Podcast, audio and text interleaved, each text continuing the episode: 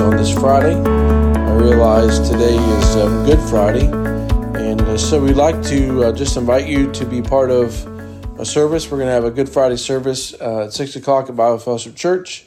Uh, we're going to do communion, and so we'd love for you to be part of that. So if you don't have anything planned for tomorrow night around 6, come and join us uh, for a Good Friday service.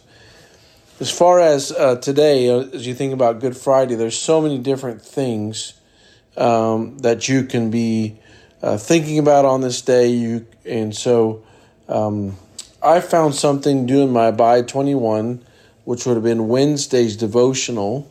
Uh, I was reading through, so that's Matthew chapter 26, uh, 14 through 16.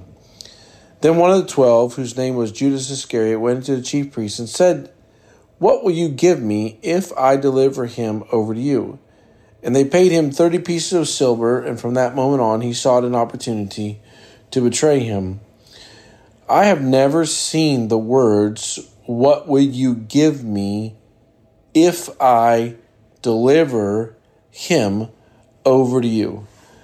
I've just been thinking about what was going on in Judas's heart that he could say the words what will you give me?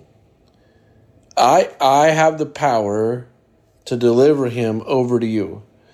That has just blown my mind as I think about all the things that Judas was a part of, all the things that Judas saw Jesus do that he was never able to do, but yet for some reason in his heart and mind, um, he believes that he can turn or deliver Jesus over to the chief priest.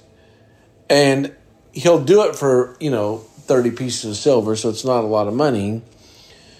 And so as I was thinking about that on Wednesday, and I realized, you know, today's Friday, and so um, I've been trying to process in my own heart and mind what are areas in my life that I think that I have control over?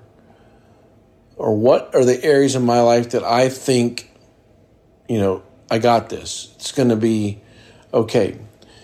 As I read Judas, and so as you, you know, enter into this Good Friday, I, I just think it's be important for us to be really careful that we don't go through the routine, we don't go through the motions, that we really start asking ourselves maybe some of the harder questions um, so, so, that we're guarding our hearts. I mean, Judas obviously was not asking himself any of the hard questions. Judas was not thinking about, you know, some of the lessons that he had seen Jesus teach, the words that he had said, the demonstration of the power of his life.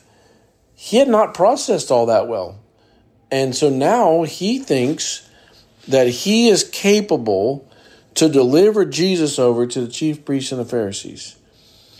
And so a rag red flag for us, and I you know, we've said this verse often in Proverbs 4:23, above all else guard your heart. It is the wellspring of life. And so I think at times, you know, I'm listening to a let's talk. I'm reading my Bible. I'm yeah, but what areas do we really need to consider that we think that we're in charge. Because if we don't do this, then there'll be things that we're going to, little roads that we're going to run down, things that we're going to process, things that we're going to do, things that we might even say that we, you know, might not necessarily be sin, but it probably needs to be something that maybe I needed to ask the Holy Spirit, do I really need to say this?